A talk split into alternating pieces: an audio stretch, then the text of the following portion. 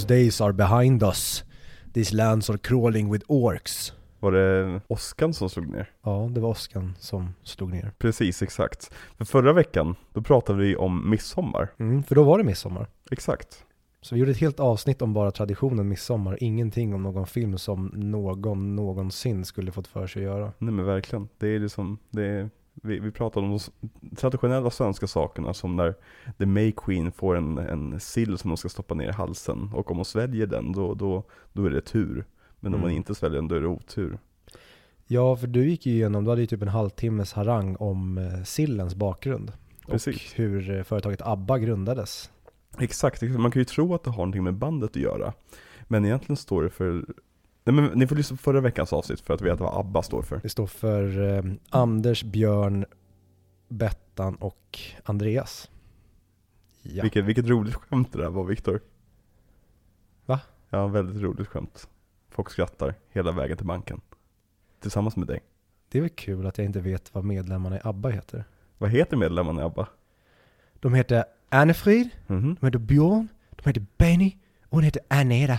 Va- varför blev du dansk helt plötsligt? För att det, det är mer imponerande om jag kan deras namn om jag kommer från Danmark än om jag kommer från Sverige. Okej. Såg du att Sigge Eklund sa att ABBA-konserten var den bästa konserten han någonsin varit på? Med hologrammen och allt det där. Prata om Alex Schulman. Ja, precis, exakt. Alex Schulman, den jäveln.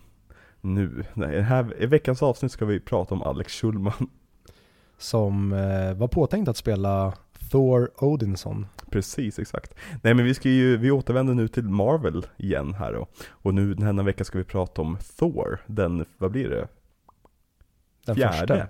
Hans, han, det finns ingen i släktledet som heter Thor innan honom. Thor den första. Den, den, den fjärde filmen i Marvel Cinematic Universe Phase 1. Kan vi inte göra så att midsommar är den fjärde installationen i MCU? Ja men det är Florence Pugh ju. Mm. Det är, det är en prequel till Black Widow. Mm. Exakt. Jävlar vilken origin story hon har. Ja verkligen. Detaljerat och udda och Mm. ja. Nej men eh, välkomna tillbaka till Audio Videoklubben. Helvete, jag, jag, jag gick och nynnade på en eh, melodi som jag skulle köra, men nu har jag glömt bort den. Så det får bli Audio, video, en bra podcast. Oh my god. Jag hade glömt hur ont det där gör att höra. Jealousy is not flattery. Okej, nej. För jealousy is jealousy. Som min pappa brukade säga. Mhm. Men din pappa brukade säga också att han skulle slå in äh, näsbenet på oss och tända dem där ut. Så Någon, jag gång, vet inte hur mycket vi ska lyssna på honom. någon gång skulle vi behöva ha en terapisession om varför du är så besatt av att just den linen. Ja men det, han sa det ju hela tiden. Det var ju det som är sjuka. Han hade sagt det en gång hade det varit ett kul skämt. Men han sa det ju hela tiden. Definiera hela tiden. Varje sekund. Han ringde mig konstant. Och hotade mig och sa att om inte du slutar umgås med min son kommer jag slå in näsbenet på dig så tänderna ramlar ut. Ja men då har vi samma story. Ja, ja men då så. Bra. Mm. Ja, toppen. Då går vi vidare. Hej, Knipprums-Alex här. Eftersom jag och Viktor ofta spelar in avsnitten väldigt många veckor i förväg så uppstår det ibland lite awkward situationer. Eh, ett exempel kommer ni få höra alldeles strax, men Eh, jag och Viktor var i Oslo för några veckor sedan.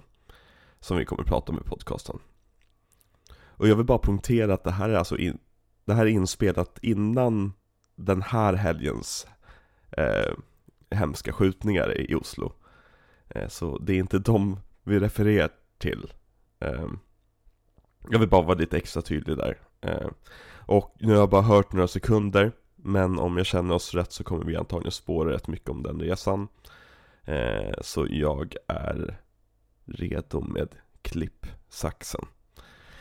Ja, det var bara det. Tillbaka till avsnittet. Yes. Ehm, vad, vad, eh, vi har ju varit i Oslo. Ja men det har vi redan pratat om. Just det, du blev jagad av en minderväxt. Mm. Exakt. Det, och eh, vi var ju på Utöja, gjorde Utöja. Exakt, vi gjorde ute ja, ja, precis. Mm. Ja. Det var häftigt att gå i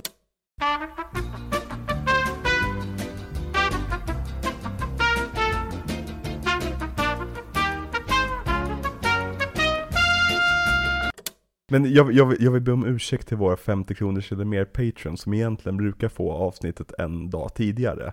Eh, för vi hade glömt att ta med oss datorerna till eh, Norge, så vi kunde inte lägga upp avsnittet på Patreon-feeden. Eh, så jag hoppas att ni har lite överseende med det. Eh, men jag vill också tacka våra patrons. Vi kan göra det i början av avsnittet den här gången. Eh, tack så mycket för att ni ger oss pengar. Eh, för den här skitprodukten tänkte jag säga. Nej, vi lägger ner rätt mycket tid på den här produkten. Men eh, den här eh, lite larviga pro- produkten där vi sitter och försöker utbilda er om saker. Sluta piska dig själv. Jag, pisk, jag är katolik, okej? Jag får piska mig exakt hur mycket jag vill. Vi är världens främsta podcast. Det tycker jag, definitivt. Så. Men jag vill också tacka våra vanliga lyssnare. För att ni eh, likar och delar och eh, lyssnar på podcasten. Det är verkligen, det ni, ni gör allt ni kan göra helt enkelt. Vi uppskattar det. Vi gör det. Mm. Dock så, jag, jag måste säga, jag fick ett, fick ett litet meddelande från en lyssnare som frågade varför vi inte pratar om eh, after credit-sekvenserna i avsnittet. Och då svarade jag svarade jag att jo det gör vi, man får bara helt enkelt lyssna efter eftertexterna. Så om ni har missat att det händer saker efter outro-melodin så kan ni gå tillbaka till gamla avsnitt och se vad som finns där, för det finns en hel del där, även i äldre avsnitt som inte är Marvel. Vi är så jävla meta. Ja, verkligen. Det är, gud. Jag är så långt upp i min egen röv när det kommer till klippningen ibland. Men det är kul. Ehm. Så, ska, ska vi hoppa rakt in på Thor eller har du någonting du vill prata om? Du såg precis halva avsnittet av Ben Kenobi. Ja, och därför ska vi prata om Thor. För Ja. att jag vill inte prata om Ben Kenobi. Vi kommer komma och göra en recension när den här säsongen väl är över. ja, den kommer hamna på Patreon som, som vanligt då. Det kommer bli kul. Mm, För det- säga vad man vill om Ben Kenobi hittills. Nu har jag bara sett 4,2 avsnitt typ, 4,3 avsnitt. Och eh, hittills är det, de, det är inte tråkigt. Nej, Eller det är ju typ tråkigt, men det är mest av sorg det är tråkigt. jag kan säga så här, min, min spontan take hittills, nu ska vi inte spoila för mycket, men den här serien får mig att förstå vad Victor se, inte ser i Last Jedi. Eh, men jag tycker eh, kvaliteten, är skill- skillnaden i kvaliteten är Ja, nej, vi ska inte spoila våra åsikter, ni får betala för att höra våra åsikter. De har ju inte Rose i den här. Nej just det, Rose Tico är inte med. Men, i och med att nu vi är så jävla hoppiga i början, Ja verkligen. då kan vi passa på att vara lite aktuella i och med att Ja. för en gångs skull så är vi ju väldigt tajta i inspelningen. Mm, Att det här kommer ju komma ut, om två nej veckor. just det, om två Vad tänkte du säga? helvete. Men vi skitsamma, vi kan vara två veckor senare på bollen ändå, det kan Ja. vara intressant. Vad tycker du om nyheterna om Joker 2? Ja, ja, just det. Nice. Eh, jo men ni som känner mig där ute, ni vet ju att jag gillar musikaler va? Och eh, faktumet att Joker 2 ska bli en musikal tydligen, enligt ryktet, är någonting som fyller mig med glädje. Och verkligen så här, fy fan vad kul. Gör någonting tokigt här. För bara nyheten att Joker 2 kommer komma, du säger ja jag älskar det första men jag vet inte om den behövs liksom. Men om du ändå ska gå bananas så kör hårt. Mm. Och vad säger du om Gaga, oh mamma, gaga, rullala. Alltså jag vet jag tycker inte hon passar, alltså ryktet säger att hon ska spela Harley Quinn någonstans här. Eh, och jag känner att hon passar inte riktigt som den rollen. Eh, men överlag så fine, om de vill göra henne till någon slags sinnessjuk medbrottsling eh, till eh, Håkon Phoenix Joker, så go ahead. Ja men i och med att den första, alltså Arthur Fleck också är väldigt icke-jokerisk för mig i alla Mm. fall, det är liksom en, en annorlunda take på det. Ja men gör en annorlunda take på Harley Quinn då också, och om ni nu faktiskt har en bra idé, go ahead, för Ja. jag känner verkligen att, jag vet inte hur ni ska ta, kunna ta ettan vidare. Nej, men, Men om ni då ska göra en uppföljare, jättebra med att gå långt ifrån den tonen som vi hade i första. Men helst skulle jag bara se att låt, det stå, låt den stå på egna ben. Den kommer åldras så sju helvetes jävla bra. Vi behöver inte uppföljare som vi får med allting idag. Låt någonting vara. men om du inte släpper en uppföljare, hur ska vi då kunna rapportera om att det varit skjutningar i biosalongen? Just det. Ja men då så. Just det, Då har vi löst det problemet. precis. Men ska vi hoppa rakt in på Thor eller? Ja, vad har hänt sen sist? Det kommer vi till om en stund. För först ska vi prata lite grann om, om Thor. Okej, ja men ring mig när vi är klara. Ja men precis, exakt. nu kan Viktor gå och lägga sig en stund här medan jag är också så att den här veckan har inte blivit så jättemycket mycket research om just backstory och så vidare för att Thor är en rätt statisk karaktär enligt, alltså i Han skapades praktiskt taget i den skepnad och form han är idag. Egentligen. Yes! Eh, men han skapades då av Jack Kirby och Stan Lee 1962. Och som vi gick igenom i vårt första Marvel-avsnitt, Iron Man, så var ju han svaret på frågan Vem är starkare än den starkaste? Alltså Hulken då. Och då fuskade de och sa Gud. på den frågan. Och någon hade Asperger och tog det bokstavligt. Ja men precis, exakt. Ja, men det är ju den här som Han tänkte ju, Stan Lee tänkte först ska det vara en romersk gud? Eller ska det vara en grekisk gud? Eller kanske en, en Jo men nordisk gud, det, det låter kul. Vad har vi här? Balder, ja men kanske. Tyr, ja. Thor, där har vi det. Och det är bokstavligen processen. Då så. Ja, väldigt simpelt. Men Thors första liksom, inkarnation är ju väldigt lik filmen i det att han är en, liksom en arrogant son som blir skickad av Oden ner till jorden för att lära sig en läxa i medmänsklighet och att vara lite ödmjuk kanske. Eh, men till skillnad från filmen så finns det en väldigt, väldigt skum och viktig detalj här. Är det att Thor är lite grann som en ande som besitter en handikappad mans kropp. Va? Ja, eh, för Thor när han skickas ner till jorden då så sätts han i kroppen hos en person som heter Donald Blake som är en handikappad man som går ut med en käpp. Och när Donald Blake dunkar käppen i marken och säger typ så här, I am Thor, då blir han Thor och då kommer Thor fram och får liksom leka. Men Donald Blake är en helt annan karaktär än Thor, så det är som en dubbel personlighetsgrej igen här. Varför kan han inte vara Thor hela tiden då? det tyckte serietecknaren också, för efter ungefär 100 nummer så bestämde de att ja, det, Donald Blake har alltid varit Thor, det är bara det att Oden gav honom minnesförlust för att lära honom en läxa. Och sen skrev de ut den biten ur hans karaktär. För att det blev väldigt, väldigt luddigt och det är knappt, knappt så att jag kan förklara exakt hur det ligger till. För att det är svårt att beskriva det här, för det är verkligen, snack, alltså det är snack om att göra sin egen karaktär till en karaktär. Alltså att du blir karaktären Thor när du gör det här. Inte att du får krafterna från Thor och så får Donald Blake springa runt och liksom kalla sig Thor. Mm. Utan det är det att när du dunkar käppen i marken, då blir du en annan person. Låter lite som eh, Shazam. Ja, ja men, ja, men exakt, exakt. De, de är bygga, byggda på samma princip. Och mycket av Hulken också. Man ser Hulken och Bruce Banner som väldigt olika personer. Mm. Mm. Eh, men som jag sa, Thors historia har varit mer eller mindre likadan genom åren med vissa variationer. Eh, ibland dör Odin och då blir Thor kung och ibland har han en ny rustning och har nya krafter och de ändrar vem hans mamma är typ stup i kvarten. Ett tag var det att det var typ jordens gudinna som var hans mamma. Och sen blev det, ja, Frigga då är hans mamma. Och sen så nu tror jag att de har avslöjat att Phoenix är hans mamma. Alltså Phoenix Force. Det som besitter Jean Grey då. Som, som Oden gjorde på smällen eh, för en miljon år sedan. För jag tänkte skämta om att jaha, så att det är unga Jean Grey som Oden har varit och pillat på. Ja, nej, det är riktigt så illa är det faktiskt inte. Eh, men, men sagt, det är som, Thor är ju väldigt liksom, satt i sina spår. Och för att det är en väldigt tydlig och stark karaktär mm. på sätt. Det finns liksom, du kan leka mycket med hans skurkar och vad som händer och så vidare. Men i slutändan så vill du ju inte riktigt ändra på det här. För mycket av det som är bra med Thor, det är just att han är ju så jävla udda fågel egentligen. I det att han pratar på sitt liksom Shakespeare-sätt och liksom är den här supergravallvarliga men liksom ofrivilligt roliga karaktären. Och börjar rucka på det, då ruckar ju på hela karaktärsgrunden.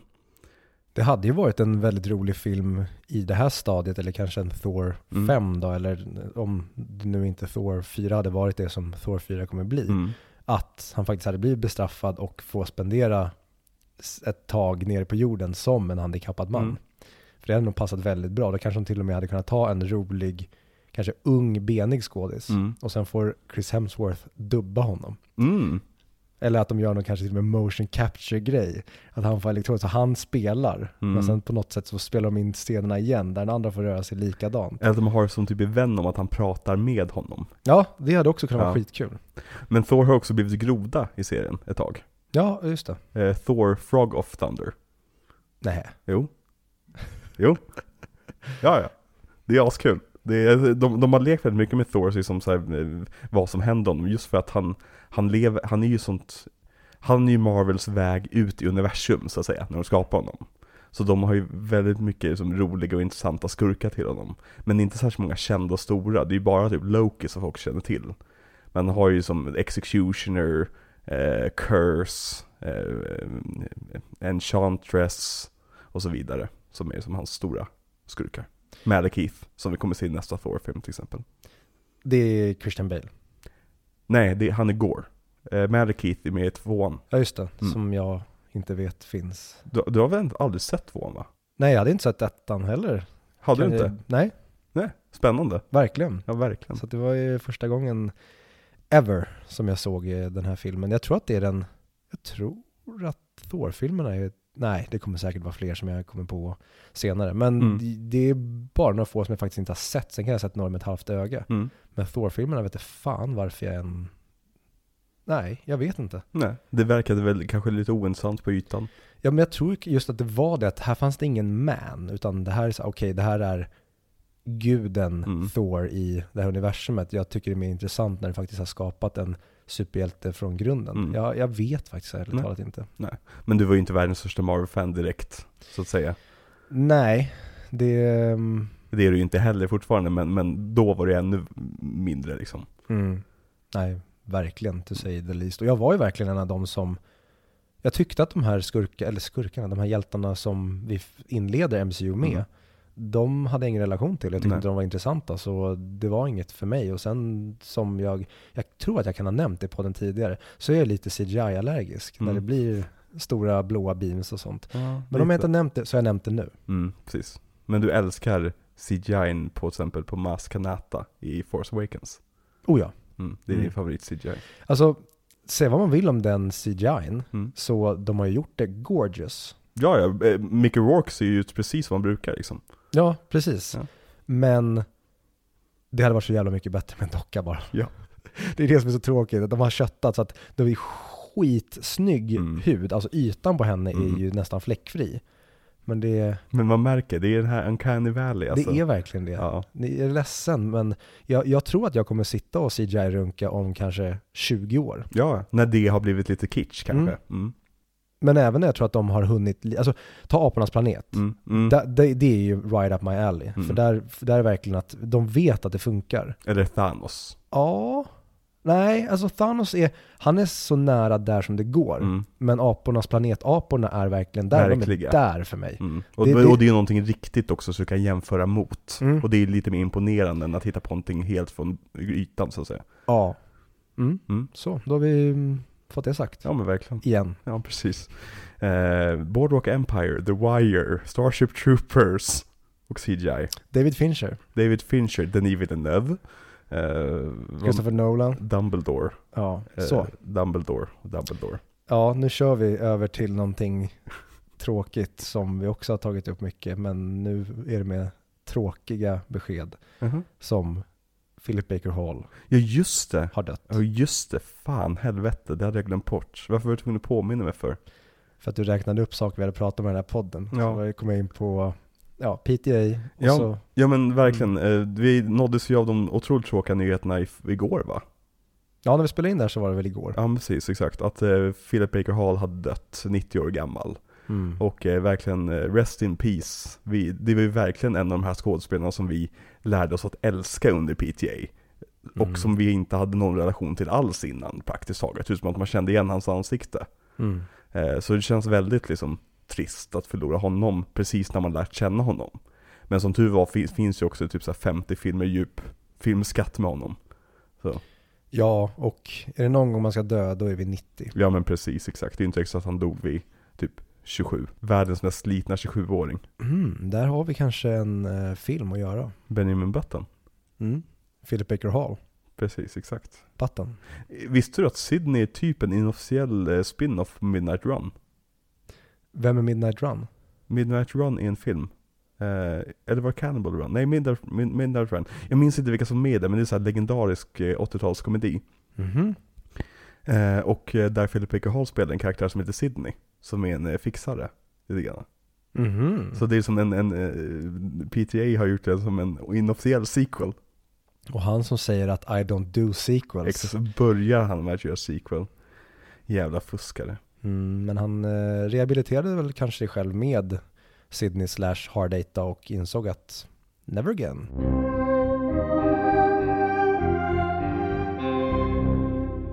Ska vi börja prata lite grann om bara produktionen på Thor och vart det här kommer ifrån? den Mm. här filmen. Absolut.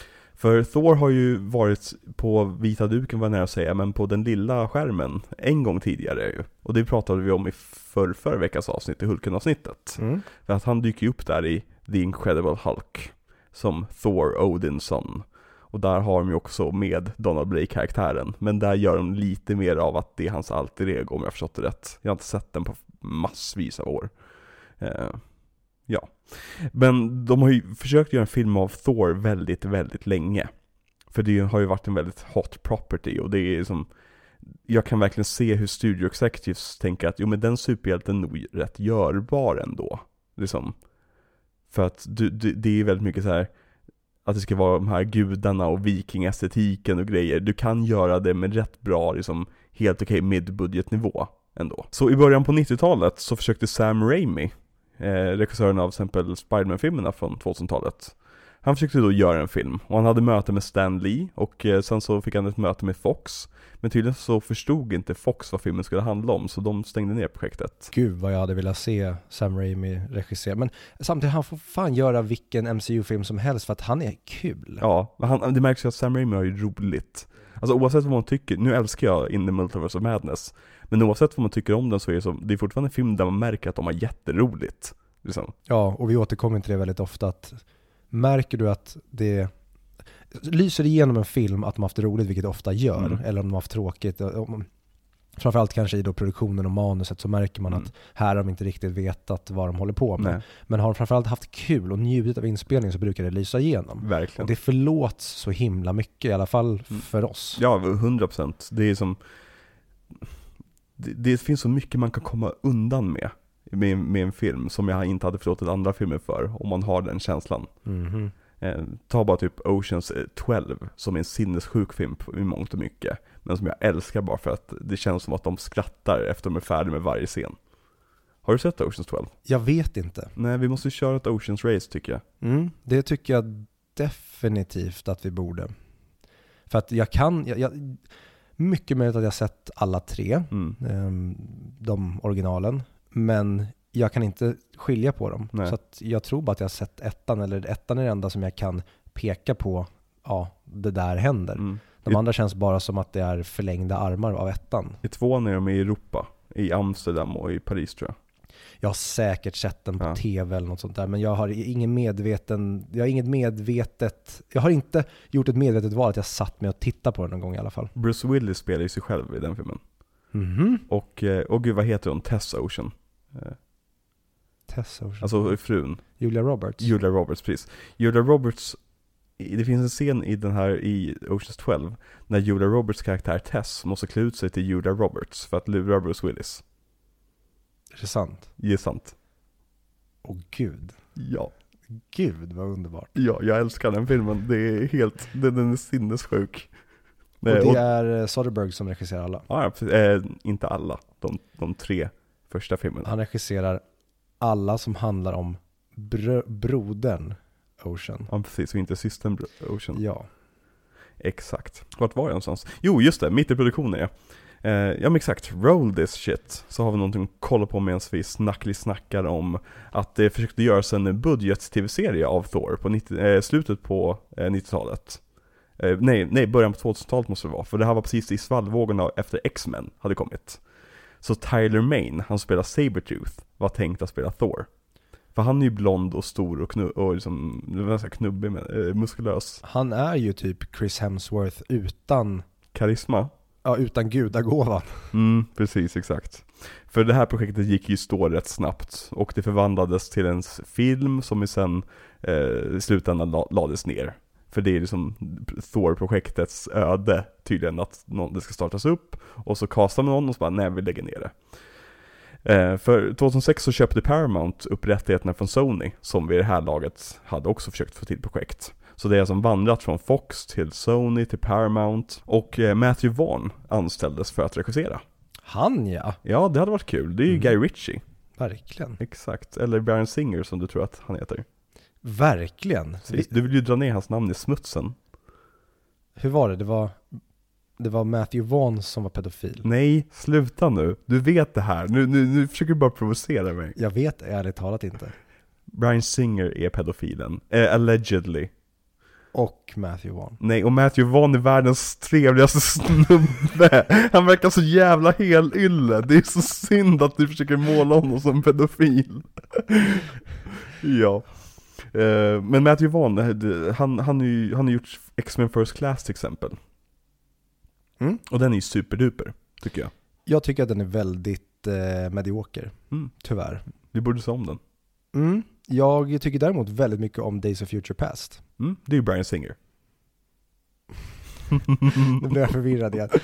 Man kan säga att Victor är inte så särskilt stort fan av Brian Singers filmer, men han är stort fan av hans privatliv. Jag är ett stort fan av hans festande. Det var det vi gjorde Med innan. Roland Emmerich. Ja. Exakt, Mm. precis. Men Marvel Studios hade ju vid det här laget börjat smida planer om sitt universum. Och eftersom samarbetet med Paramount redan var igång eh, med Iron Man, eh, så tyckte de att ja, men det är väl helt naturligt att vi samarbetar också på Thor. Liksom. Så de satte sig in i soppan och praktiskt taget stabiliserade projektet. Och slängde ut tidigare manus och så vidare. Och det annonserades, jag tror det var 2006 eller så var det 7 att liksom Thor skulle bli en av filmerna i MCU. Och han skulle introduceras tydligen i Iron Man 2 enligt första announcementen. Mhm. Vilket jag känner var ett bra drag att de sket i det. För att det hade inte passat in att ha en Thor i Iron Man-filmen. Det är för olika världar, tycker jag. Mm. Ja, det var nog good move. Mm. Samtidigt som den filmen är så jävla bananas så är det någonstans man skulle gjort. Ja. Så, ja, släng in honom där. Precis. Men eh, ja, jävligt snyggt att de gjorde mellanväg och körde den som post-credit då. Mm. Och jag ska tillägga, eller jag ska säga det för er som tycker att jag kanske låter för jävlig på rösten. Jag är förkyld. Mm. Deal with it. Så, nu går vi vidare. You're here, it's you, deal with it. Ja. Precis. Eh, men sagt, tidigare manus skrotades och eh, Matthew Vaughn sparkades, eller han hoppade av eh, egentligen. Eh, och eh, Guillermo del Toro togs in för att regissera filmen. Mhm. Men Guillermo del Toro var ju mer intresserad av att göra en, liksom en klassisk vikingafilm med liksom bärsärkar som springer i lera och grejer. Och det var inte riktigt vad Marvel hade in mind när de ville göra en Thor-film. Eh, så del Toro eh, avslutade projektet och åkte iväg för att regissera The Hobbit. Och det blev ju av. Även fast jag har problem med Del Toro Mm. Så sörjer jag att vi inte fick se hans Mm. Hobbit-filmer. Och med. just när det skulle vara två filmer och inte en Exakt. trilogi där de använde GoPros. Jag tror att vi har kanske varit inne på det här tidigare, men vi har en smärtsam relation med Hobbit. I det att vi, vår favoritkaraktär från Hela Sagan ringen är med i Hobbit-filmerna. Det vill säga Alfred. Eh, men tyvärr så tycker vi inte om det som, när de är som seriösa och har liksom bra sets och grejer. Vi, vi vill ha liksom mycket CGI-orker. Eh, I hate orks. Men- hills are crawling with orks. Ja, alltså I hate dwarves, but I hate orcs more. Orks more. Och jag kommer ihåg hur peppad jag var på att åh vad kul att Mikael Persbrandt ska spela fucking Björn. Det är så Mhm. jävla häftigt. En så cool och ball karaktär från The Hobbit. Och sen blev det det där. Men, men samt- designen är ju bedrövlig på den. Ja, alltså där undrar jag så här, kunde ni inte bara gått Sabertooth? Ja, ja men precis. Eller bara göra den lite mer, alltså just de här med ögonbrynen och liksom, det finns så mycket höjd på honom. Det ser ut som att han har, de har gått in på SVT och så här, okej nu ska ni göra en julkalender. Ja, jo men precis. Designa Peter, Peter Persbrandt, Ja, Mikael Persbrandt här, snälla. Och sen så skickar de bara honom till Nya Zeeland, så fick han sitta på flyget med sminket och så sminkar de aldrig om honom. Det. Persbrandt, han har ju haft sex med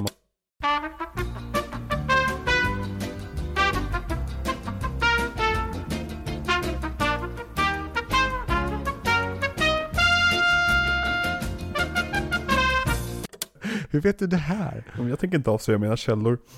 Bra, Eh. då fick vi in Schulman. Vi borde ha, snart blir det bingo i den här podden. Ja, vi ska släppa en bingobricka till alla för vårt typ anniversary-avsnitt. Ska vi försöka få med alltihopa. Drinking game. Ja, verkligen. Åh gud. Nej, vi kommer ju ha ihjäl folk. Vilket har hatat CGI. Precis. Bing! Klipprums-Alex. Bing! eh, ljudeffekter som låter Bing! Och så vidare, och så vidare. Mm. Ja. Nej men Kenneth Branagh, tog, eh, Branagh, Branagh, hur tar man hur tar man det? Kenneth Branagh tror jag bara. Man säger eh, potatissättare.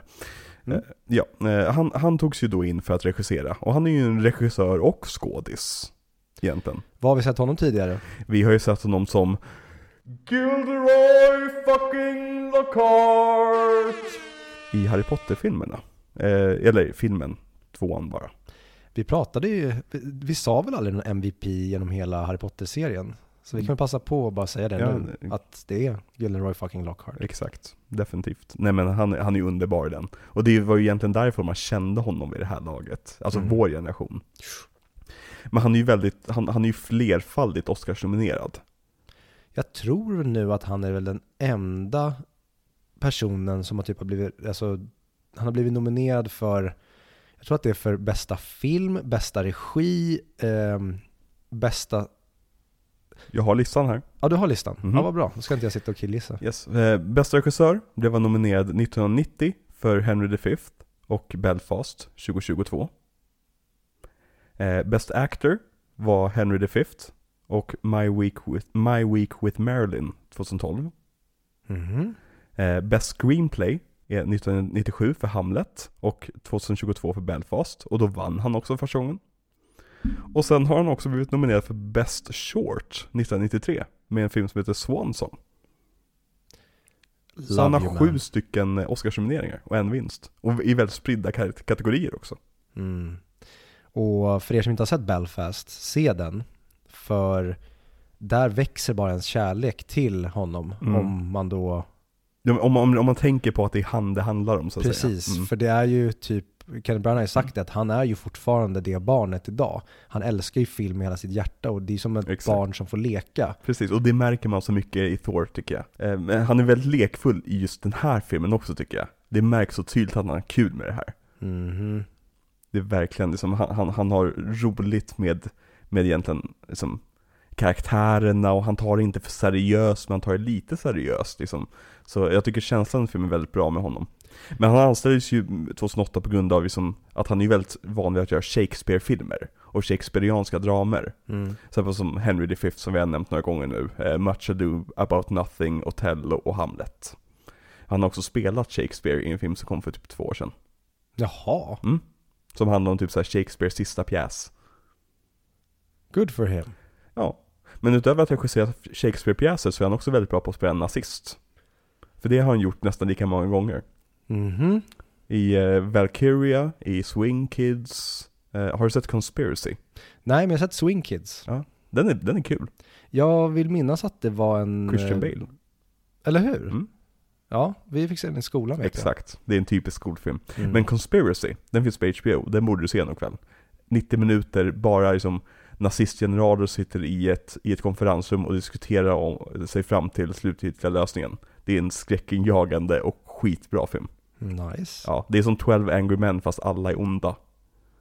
Nice. Mhm. Och eh, Stanley Tucci spelar Adolf Eichmann, har jag för mig. Eh, Kenneth Branagh spelar högsta hönset, generalen i rummet. Och eh, väldigt många eh, kända skådespelare med. Nice. Mm. Det är, jag tror att den skulle vara right up your Nazi alley. Mm. Och eh, jag saknar faktiskt, om det är någon lyssnare nu som har tips på riktigt bra 90 minuters rullar så får ni gärna tipsa om det och speciellt om det är romcoms. För jag har verkligen kollat igenom många listor på Mm. typ bästa 90 minuters filmerna. Och det känns som att jag har sett alla som jag tycker är intressanta. Sen kommer Mm. det såklart vara jättemånga som dyker upp som jag inte bara har tagit arslet ur och sett den. Men jag tycker att det är dåligt med riktigt schyssta 90, eller 90-tal, 90 minuters filmer. Mm. Ja, nej men verkligen. Det, det, det är synd att de inte görs så ofta. Mm. Jag blev så glad när jag hörde till exempel att Karn, äh, Venom 2 var bara 90 minuter lång. Det var såhär, Mhm. perfekt, du har fattat grejen. Du behöver inte ta det för seriöst och göra det för långt, bara för att det är en superhjältefilm. Skulle Andy Serkis kunna vara lite som en själslig arvinge till Kenneth Branagh? Det känns ändå som att han, han kommer också Mm. från skådespeleri och det känns som att hans, han, han gillar att ha kul när han jo gör film. verkligen. Jag har inte sett hans eh, Mowgli. Helt okej. Ja, jag hörde att eh, det är väl Idris Elba som gör Shere Khan? Nej? Nej, det är Benedict Cumberbatch som gör Shere Khan va? Christian Bale gör ju, gör han Bagheera? Ja men precis. Gud, varför, båda filmerna fick ju sån otrolig jävla stacked cast på alla roller. Ja, och det är sjukt att jag tycker att eh, hans film bräckte John Favreaus i Mhm. castlistan. Även fast de hade verkligen Disney-pengarna.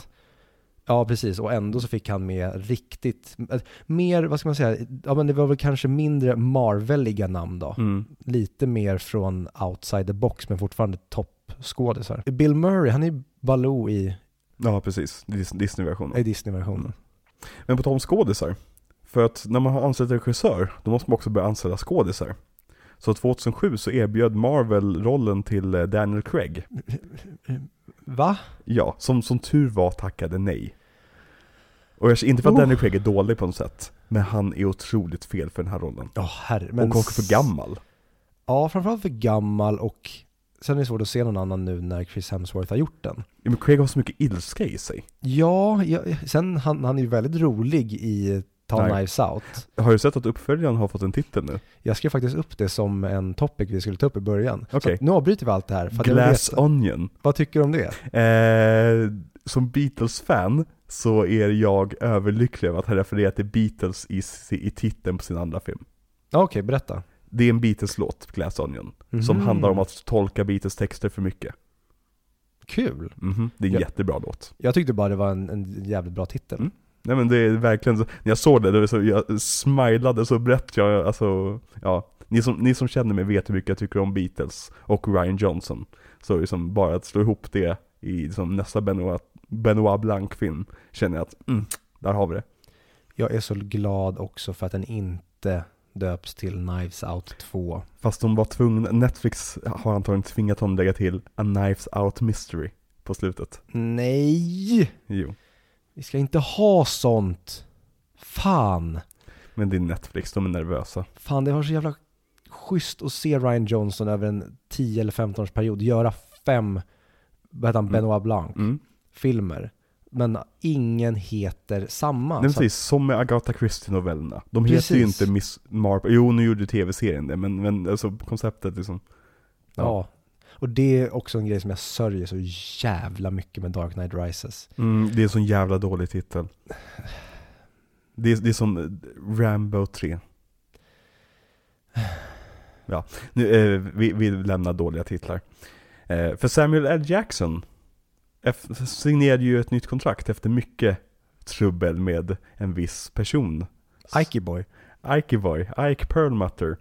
Eh, men han signerade ett kontrakt då på nio filmer, vilket var det största kontraktet i eh, filmhistorien vid den, här, vid den här tiden. Och jag tror att det, det kontraktet har bara bräckts av andra Marvel-skådisar efteråt. Ja, för det finns väl ingenting annat som haft en sån, så långt gången plan va? Precis. Och i och med att det är så mycket interconnected liksom, så kunde han ju vara med i sina nio filmer rätt snabbt liksom. Mm. Eh, Medan med vanliga filmer, du får tänka på att det är, som, det är typ åtminstone två år mellan filmerna. Mm. Om det är en vanlig filmfranchise. Och då är det som, ja, 18 år. Ja, shit. Det är också en grej som jag tycker är så himla synd med franchises generellt. Det är när skådisar signar upp sig för fler filmer och så kanske de är heta där och då. Men så blir de då castade för en franchise och så Mm. blir de låsta som det och kanske fastnar Mm. i den rollen. Men framförallt så är det att varför spiller du tid på den här skiten för, Mm. eller potentiella skiten när du kan göra så mycket mer intressanta projekt. Men Som hela DC-universumet universumet med det. Ja, exakt. Jag vill inte säga att jag tänkte på just den grejen, men absolut, jag tänkte nog just på den Du menar grejen. filmerna som drev Ben Affleck till alkoholism? Precis.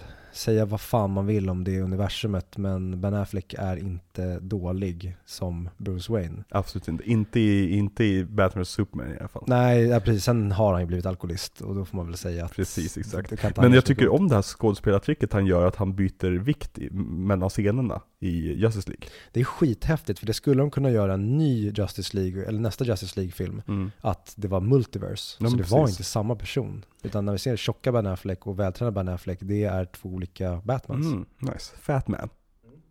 Det vad Kevin Smiths podcast heter. Vilket är lite missvisande nu när han har gått ner så mycket i vikt. Vad är den? Fatman och Batman va? Eh, Fat Man on Batman. Ja, okej. Eh, men de castade ju Chris Hemsworth, Tom Hiddleston och Natalie Portman. Eh, I en mix av egentligen två Marvel-strategier samtidigt. I att casta både avdankade personer och nykomlingar. För att Chris Hemsworth och eh, Tom Hiddleston har ju knappt gjort någonting innan den här filmen. Och Natalie Portman, alltså vi glömmer det nu, men hennes karriär förstördes ju av Star Wars.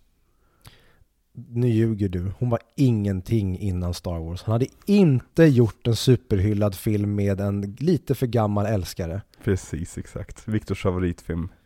Nu har inte jag sett Leon. Det är faktiskt en av mina Jag favoritfilmer. vet. Men jag har fortfarande inte sett den, men jag vill se den. Den ligger verkligen på watchlisten. Vi borde verkligen se den snart. Mm. Den, eh, det är en verkligen sån här film som Damn, they don't make them like this anymore. Nej. Men eh, det är kul att Tom Hiddleston var ju nära att få rollen som Thor också. Han var ju som i the final casting. Men det sista testet de gjorde med sina- sina Thor-deltagare, som även Alexander Skarsgård var med i processen där. Det var det att de bad dem bulka upp så mycket som möjligt och Chris Hemsworth var den enda som de tyckte faktiskt såg ut som en Thor. Alla andra var ju som otroligt jävla vältränade såklart. Men han hade ju liksom axlarna och liksom bredden i Thor. Mm. För Thor i serietidningar, han är ju en jävla tank liksom. Han är ju, alltså, hans muskelmassa mäter ju sig med Hulken. Liksom, när den kommer springandes mot dig. Så jag tycker verkligen att de lyckas kasta rätt liksom, fysisk Thor. För Chris Hemsworth är en av de, har en av de vackraste kropparna på den här planeten. Ja, han är en av de vackraste skapelserna vi har sett någonsin tror jag. Ja, verkligen. Verkligen. Och eh, tillbaka till Alexander Skarsgård. Mm. Jag tror han hade kunnat rocka en Thor, men han hade aldrig kunnat rocka den här Thor. Nej. Han kan inte vara witty på det sättet, utan då skulle det vara mer en dum Ja. Thor, en korkad, som är stor, dum, blond. Precis, som inte Fin. riktigt förstår vad de andra säger hela Mm. tiden. Ja, men precis. De försöker ju se på det lite med den här Thor också innan de hittar hans grej, ska Mm. jag säga. I just Avengers kanske. Eh, men den är inspelad i Kalifornien och New Mexico, on location. Och det fucking märks. Jag älskar när de är bara utomhus i den här lilla staden i New Mexico. För att man Mhm. ser att, aha, oj det är en äkta himmel där uppe. Den är blå. Den är inte vit som i kommande Marvel-projekt. Där alla himlar är vita för en anledning. För att det är lättare att CGI runt det. Eh, ja, nej, jag tycker den är jätte, jättefint liksom, eh, scenerifoto när det kommer till liksom, eh, sina lo- locations. Sen har vi scener som den här, eh, där det förvisso är liksom rätt snyggt, men det är ju så jävla grumligt och mörkt. Och får man tänka också på att den här postkonverterades till 3D. Vilket är en otroligt dålig process och gör din film ännu mörkare. Så mycket av kritiken när den här kom ut, det var ju det att, ja, jag vet inte om jag tycker om den här filmen, för att jag såg nog inte filmen. Jag såg de ljusa bitarna. Ja, intressant. Jag tycker ju att mycket av de här eh greenscreeniga och CGI-bitarna i många av de här miljöerna Mm. kommer de ju verkligen undan med just för att de har gjort det så himla mörkt. Mm. Jag gillar det när du gömmer sånt i skuggor. Jo men det märks ju att Kenneth Branagh har kontroll på det här. Det känns aldrig som att han tappar kontrollen över liksom dålig CGI så att säga. Nej, för vi kommer ju prata om um, tveksamma miljöer kanske nästa vecka. Jag vet inte, jag har inte sett Captain America än, men jag vill minnas att det kanske finns en hangar. Kanske finns en bil, bilåkarsekvens. Mm, som eh, vi pratar om då helt enkelt. Men det kan också kanske finnas väldigt mycket pengar på skärmen också. det kan finnas väldigt, väldigt mycket pengar på skärmen som eventuellt gör det man förlåter de andra bitarna. Ja. Men eh, ja, alltså looken på den här filmen, ska Mm. vi fortsätta på det eller? Nej men jag tänker att vi kan gå in på skådespelaren och prata oss igenom dem lite grann. All right. För att jag vill prata lite grann om, om Chris Hemsworth, för att det är lite intressant just hur han blev castad till den här filmen.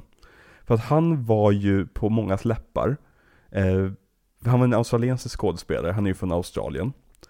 Eh, uppväxt på en jävla ranch, typ. Man tänker ju typ att han har sprungit naken ute i the outback och Ja, men- typ spö, eller krigat och så här brottats med kängurur. Ja men alltså fatta att vara en tjej och växa upp i samma ålder som Chris Hems- Hemsworth i hans lilla by liksom. Och sen kommer du ut i resten av världen och bara, vad fan är det här? Precis sagt. Vi hade en kille i min by och det var Chris Hemsworth. Ingen annan duger för mig nu med. Han förstörde mig för alla Ja. män. Men tydligen så, han började inte träna ordentligt och lyfta vikter alls innan han skulle på audition för den här. Jaha. Han hade all, alltså det var inte en grej han höll på med. Och nu anses han ju vara som en fitnessguru liksom. Mhm. Eh, han har bara en väldigt, väldigt bra kropp. Men Ja. det som var intressant är det att han hade eh, två filmer som låg på hyllan när den här eh, kom igång liksom. Och det var Cabin in the Woods och remaken av Red Dawn. Har du sett Red Dawn? För det känns, originalet känns som en film som gick hem hos dig. Nej. Nej. Men Red Dawn, Det är när ryssen invaderar. Men i remaken är det Nordkorea. nej. Okej. Jag jag vill bara minnas att det var en, en poster där folk typ går med rött sken bakom sig. Men i, min, mitt huvud så är den från typ 2016. Men då kanske jag tänker på fel. Den kom typ 2012 tror jag, till 11 kanske. Det kanske är den Den jag låg på hyllan jättelänge. Och samma sak med Cabin in the Woods. Den, den har du sett? Mm. Den, den tycker jag är jättebra. Jag tror eh, inte att jag förstod vad det var när jag såg den. Jag tror att jag Mm. förväntade mig en ren skräckfilm och sen var det någonting helt annat. Det, det är ju en parodi, eller det är alla skräckfilmer så att säga. Ja, och det var det som var problemet tror jag att jag förväntade mig, nu ska jag bli skrämd här. Mm. Cabin in the Woods, boo! Och sen så var det en urkukning utan dess like typ. Mm. Eh, men eh, producenten på Cabin in the Woods hette, vi ska se vad står här. Joss Whedon. Ja, han som har gjort Justice League. Precis, exakt. Just det, Mm. han ja. Men han ska ju också regissera Avengers alldeles strax. Så han föreslog Chris som en Thor. För att han hade så jävla kul med Chris på inspelningen. Och det är så Chris Hemsworth fick rollen. Love you Joss Whedon. Verkligen. Men, även då, när han hade blivit föreslagen för Marvel, så ville inte Marvel casta honom. För att eh, Chris Hemsworth hade varit med på Dancing in the Stars i Australien. Och eh, Marvel var nervös över att han skulle anses vara töntig. Okej, så då, var han redan en skådis i Australien Ja, också. men precis. Han är inte helt hållet okänd liksom. Ehm, vem tror du tyckte det här hos Marvel? Kanske Ike Perlmutter, Ja, kanske Ike Perlmutter ja. Den stora satan. den stora gurun. ja, verkligen. Antigurun. Eh, men han hade ju också spelat, när, när han fick den här rollen så fick han ju andra roller på grund av det också. Så han spelade till exempel Kirks farsa i eh, Star Trek från 2009. Mm. Och det är första gången jag såg honom. Och jag lade verkligen, märk, verkligen liksom, märke till honom. Att Jesus han har karisma, den här mannen. Men där är han väldigt tunn. Vilket är lite kul. Mm, gud, jag skulle verkligen vilja kika igenom grejer innan han blev bulkig för att se. Mm. Det känns verkligen som att han då var mer en sån här surfer dude. Ja men precis, Look. exakt. Rätt lean liksom. Han är ju fortfarande, när man kollar på bilder på honom, på hans off-dagar så att säga. Han är ju en väldigt tunn person egentligen. Det är Mm. bara det att han kan bulka på sig så jävla snabbt och så bra liksom. Ja men han- som vi ser i eh, Avengers eh, Endgame. Mm. Ja. Okej. Det tog en stund för jag fattar vad du menar. Ja. Eh, men för någon anledning så bestämde sig Marvel också för att färga hans skägg och hans ögonbryn blonda. För att Thor är ju blond. Mm. Och det har Kevin Feige sagt i efterhand att det är det största fail, felet Marvel har gjort hittills. Ja, jag, jag håller ju med om det. Jag tycker dock inte att det är ett så stort problem. Jag Mm. vet inte om det är att jag inte bara märke till det, eller om jag blev van direkt, för jag tänkte typ inte på det. Det är några gånger som man ser att det ser kanske inte helt naturligt ut, men Ja. Nej men han, han ser ju verkligen ma- Man ser ju att det ser liksom konstigt ut. Han ser ju så mycket bättre ut i nästa film till exempel. Eh, Avengers. Och även i Thor 2 skulle jag säga. Men överlag så, jag tycker, jag tycker, jag gillar Chris Hemsworth alltid. Jag tycker det är väldigt roligt vad han har gjort av sin karriär nu när han får vara lite rolig också. Eh, och jag tycker han verkar vara en jävla hel yllesnubbe. mm, verkligen. Mm. Vad gjorde han sen? Vad, vad är det han har gjort? Jag tycker att han är väldigt, väldigt bra i Rush. Mm.